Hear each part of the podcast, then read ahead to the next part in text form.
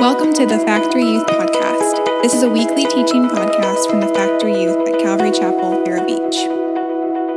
Uh, tonight, I'm going to preach a message uh, out of James chapter 1. Okay, it's a message that uh, I originally preached to our youth ministry, but I feel like it's kind of the thing that impacted our youth ministry the most this year, the thing that um, I felt our, our, most challenged and a lot of our students felt the most challenged in as well. Uh, so, we're talking about James chapter 1 tonight. We're going to read just verses 2 through 8 uh, just six verses tonight but i really feel like tonight god wants to speak to every person that's in here uh, how many of my friends were at camp this week raise your hand if you're at camp come on uh, i love I love this season because so many times in my youth ministries, you know, we've had these camp moments where God really speaks to us and it's powerful and it's amazing and we love those environments. But what I love about God is that God is able to show up and touch your life in every single moment that you're in.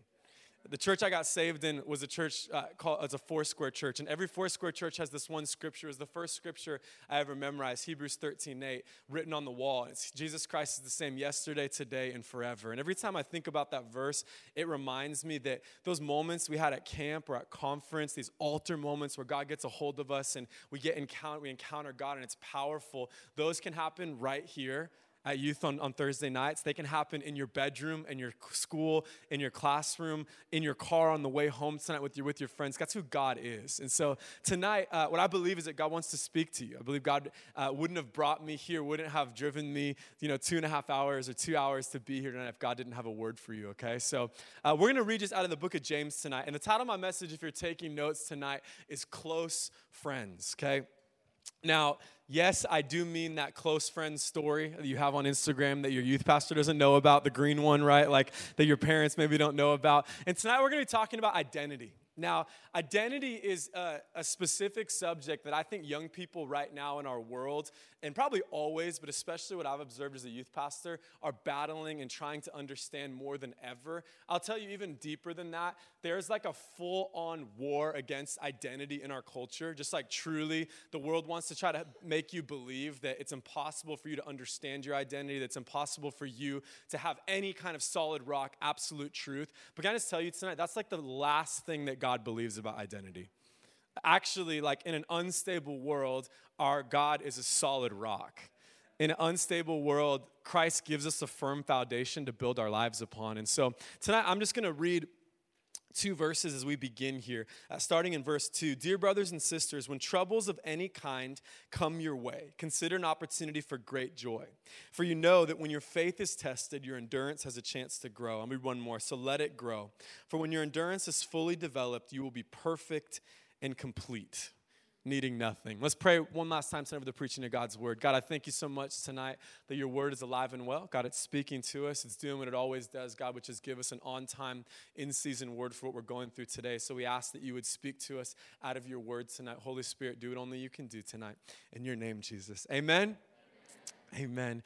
Uh, what I've learned a lot, I've been a youth pastor now for eight years, and can I just tell you what I've observed about high schoolers and middle schoolers more than anything during this time of year? You guys may have experienced this before, but how you can leave school like one year in May and then come back in August, and it's like people look, sound, act completely different than they did like at the end of the school year, right? If you haven't experienced this yet, maybe you're just getting into school, I promise you it's coming, okay? It's called puberty. It's wild, okay? Uh, but I remember when I was in high school, uh, we, I think it was between my freshman and sophomore year, I had, I had a close group of friends, kind of hung out with the same guys and girls through my high school years. But we had this one guy in our friend group whose name was Nick, okay? Now, Nick was the guy that like girls said was cute but like not in the way you want to get called cute, right? Like everyone, you know, like, oh, he's cute. Like that's not, I don't want you to say I'm cute like that. Like that's not what I wanted. Nick was that guy. And so I remember he was like the funny guy, like had made everybody laugh. He was kind of like shorter, just like kind of funny, goofy kid. And I remember when we came back for our sophomore year, people started like, it almost was like, there was like this buzz. Like I felt like in first period, people were like, oh my gosh, have you seen Nick? I'm like, no, I haven't seen Nick. Have you seen Nick? Like, I, don't see him at lunch. I don't know. And the second period was the same. Have you guys seen Nick? Have you seen Nick? And I'm like, what is happening right now? Like, no, I have not seen Nick. And then I started noticing, like, girls were saying, have you seen Nick? And I was like, then my, my attention was turned. I said, why are they asking, have you seen Nick? I'm like, this is something else going on right now. And then I'll never forget, it was like right period before lunch. The girl that I liked said, oh, have you seen Nick? I said, excuse me? I said, now it's now we're, we're, what do you mean? Have i seen nick? I'll never forget we walked into our cafeteria and it was like it felt like it was like a high school movie like high school movie. The doors like burst open. My friends and i sat at like one lunch table. You know you have like your lunch table. We like claimed it from day one of school. And i look across the cafeteria and nick new and improved walked in okay? Like walked in these doors. Like I knew it was for real because he was carrying one of those like gallon milk jugs of water, right? Everyone pointed at someone and looked at someone. I said, That's a high school thing. I looked at him. I knew it was for real. I was like, Nick had a tan. Nick was carrying this water jug. Nick had grown like five inches, I felt like this summer. Not just that, it appeared that Nick had found the weight room over the summer, okay? Maybe not just that. I think Nick might have found creatine over the summer, right? Like, that's and I remember it was like everything changed. Like when we graduated high school, this guy, he like joined the football team. He became this like popular kid. And, and I remember having this thing of like, man, that guy is completely different. Like everything has changed. Everything is different. Can I tell you tonight, our world and, and our culture has a really deep misunderstanding of what identity actually means when we think of identity, we think of some really superficial things down to the way we look, or maybe the, the things that we're into, the sports we play, the activities we do. Sometimes it's deeper things. We think of like the race that we are, the ethnicity that we are, the family that we come from. All of those things can be good things in your life, and yet none of them are supposed to be what your identity is built upon. Like, like what God does not desire for our lives is for us to build our lives and our identities on superficial, movable, changeable things. So when we come into church environments like this, here's the thing it's true for every single person. It's true for me and Pastor Nate and, and everyone in this room. There's the version of our lives that we're, we're trying to be, and again, we're trying to aspire to be. And it's like, I want to be a good husband, I want to be a good dad, I want to be a good pastor. And then following not too far behind it is the version of me who I really am the version that maybe not everyone sees all the time, the version that I'm trying to work my salvation out, I'm trying to work out God's grace in my life. And can I tell you tonight, my goal for your life is not for you to make those things the exact same thing. Although that is like the dream, the Bible says that that won't happen this side of heaven. Paul says in Philippians that I'm convinced that God will complete his good work on the day of salvation. Our goal tonight at Factory Youth is that those things would come as close together as they possibly can be. Meaning, I'm not striving for perfection. I'm not ever going to reach this side of heaven exactly the identity that God's created me to have. But my goal is the more I can move that together of God, this is who I dream of being, who you see me as, who you've called me to be. This is the me that I'm not proud of, but God, I'm gonna bring it to you. I'm gonna talk to my leader tonight, because hopefully we're going to move those things closer.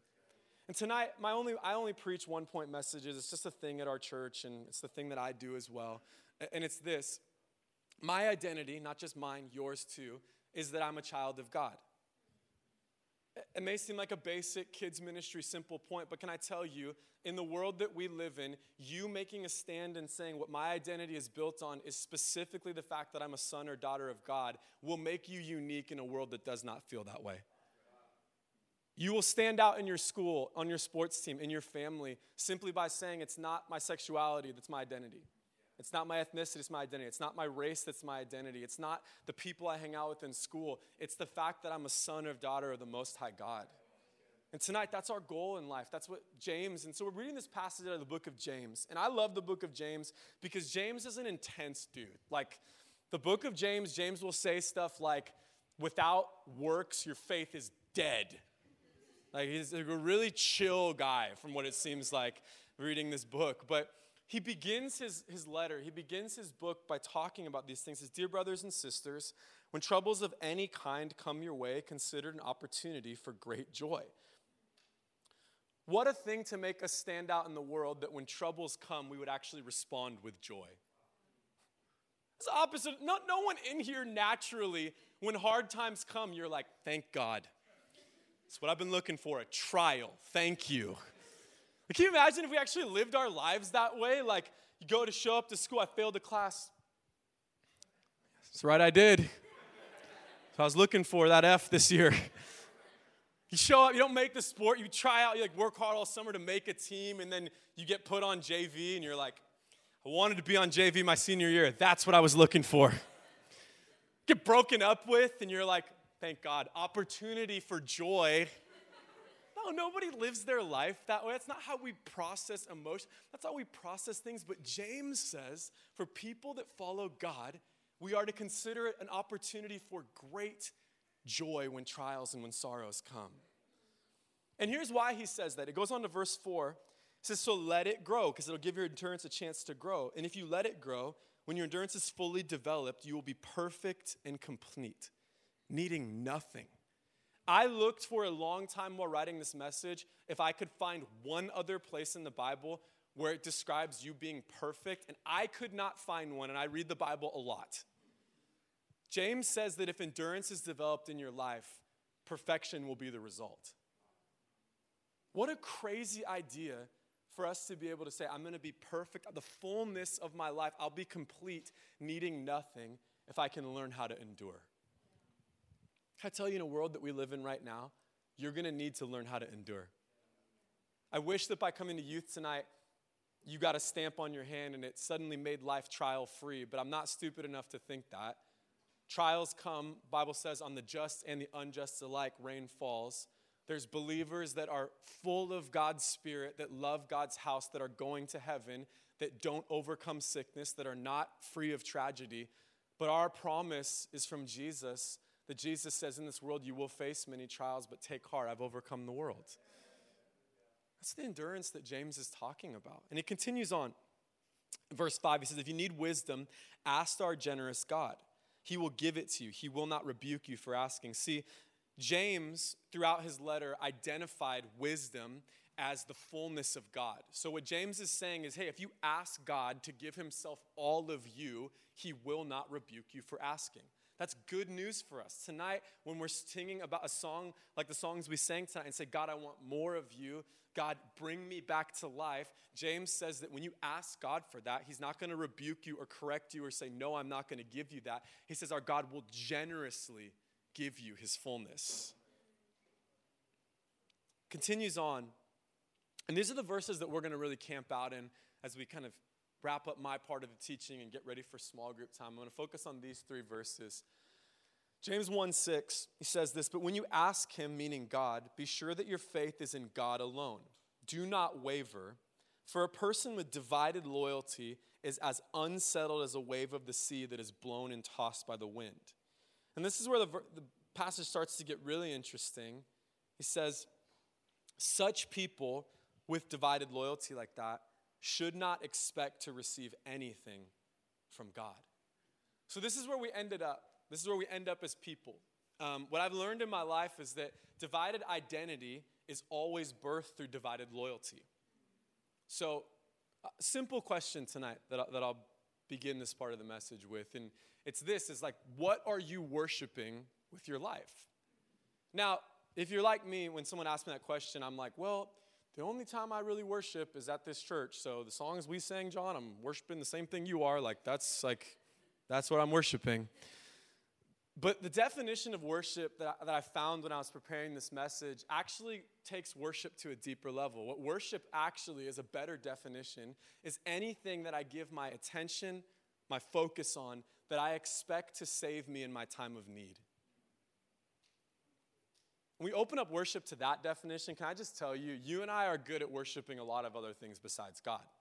The simple test for us, and I'll give myself the test tonight, is that if I walked out and there was an unexpected email I got that was a bill saying, hey, you owe this much money, is the place that I go to my knees to pray to God, or is it my Bank of America app?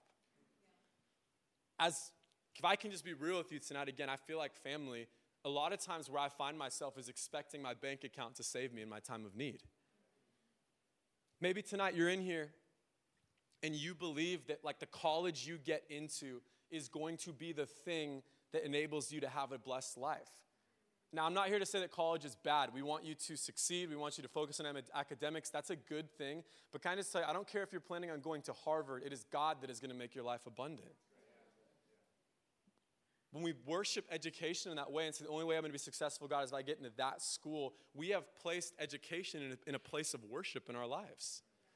Here's the one that happens all the time in my youth ministry. I'll talk to young people, I'll talk to guys in, the, in my small group, and I'll ask them, I'll say, hey, are you still with that girl? And you've been talking about for like a month, man, about how bad you need to break up with this person. And, and we've all been there, right? And we're having these conversations, and they'll be like, yeah, like I, I want to break up with her, but I just can't imagine my life without her.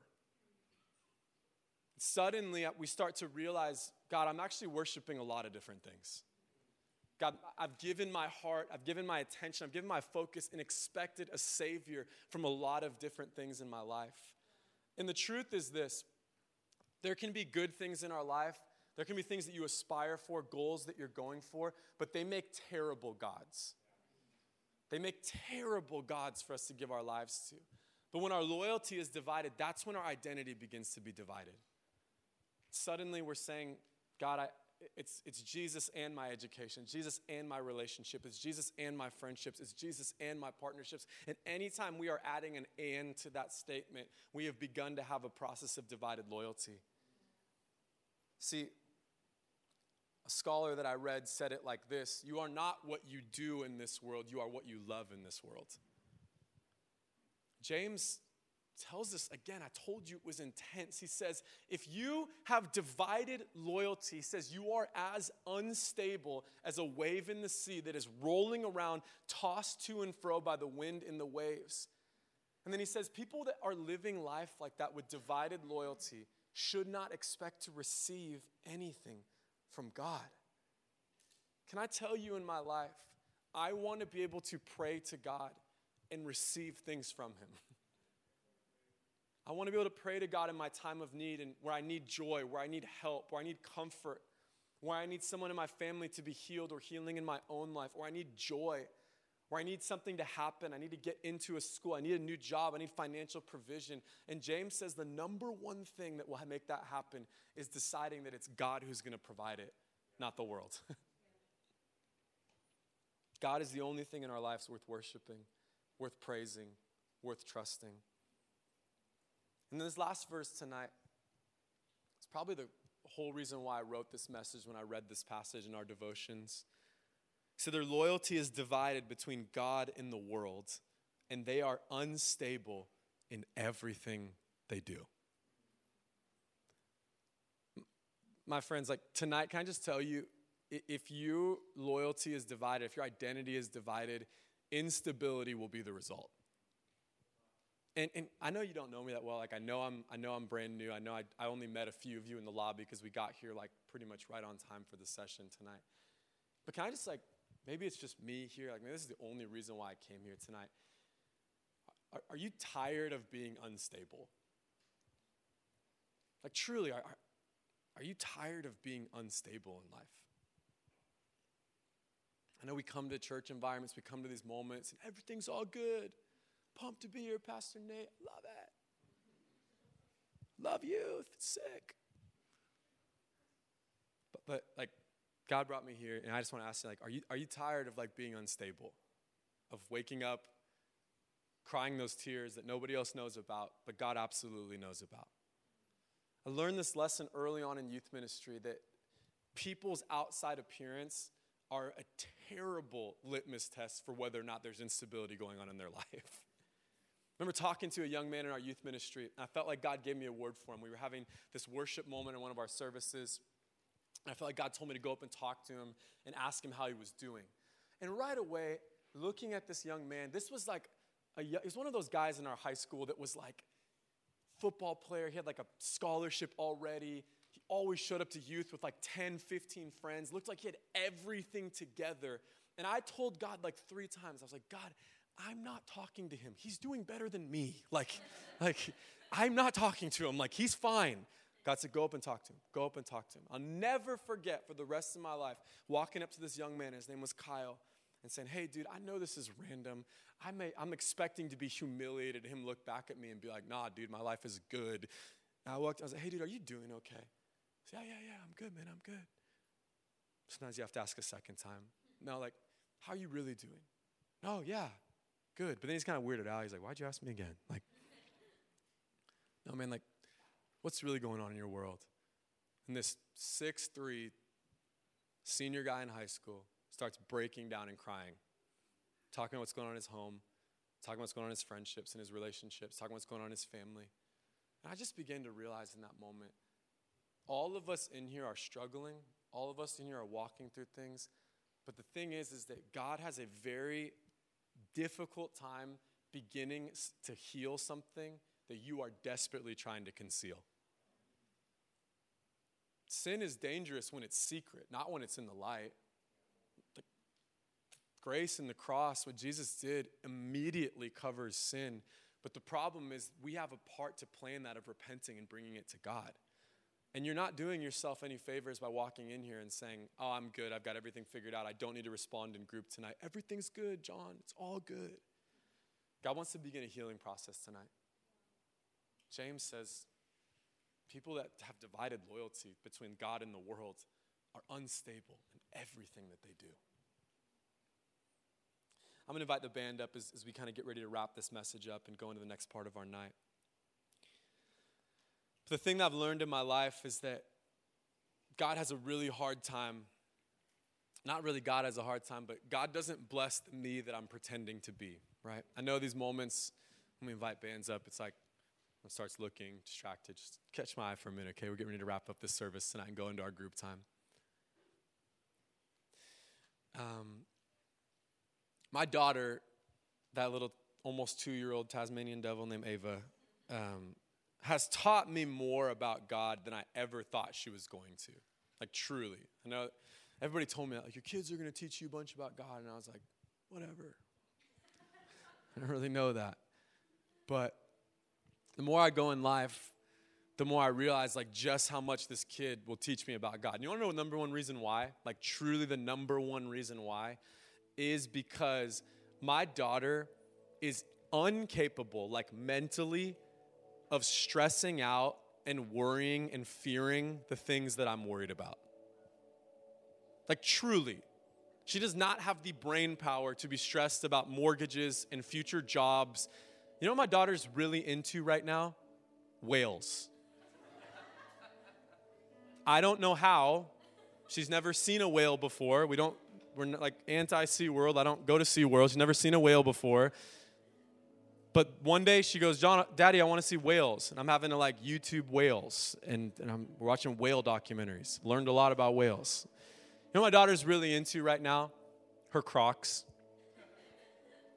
My mother in law bought her Crocs, and I have to hide these things. If she even sees them, Crocs, Daddy, Crocs, put Crocs on, put Crocs on. Daddy, Daddy, Crocs, put Crocs on. I'm like, I hear you. Like, let me find them. You know what daughter's really into right now? Blueberries.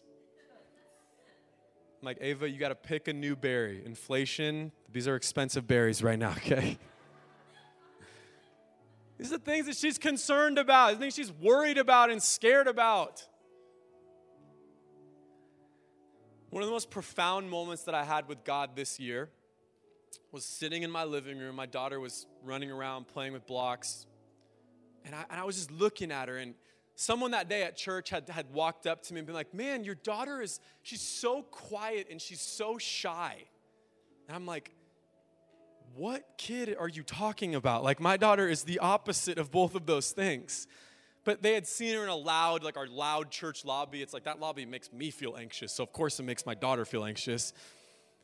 And I was sitting there looking, like, that's hilarious. I'm like, this guy doesn't even know who my kid is. I was sitting in my living room and God, one of the clearest ways He spoke to me this entire year, He said, Jon, the same way you know Ava is how well I know you. He said, Jon, I, I know the things that stress you out.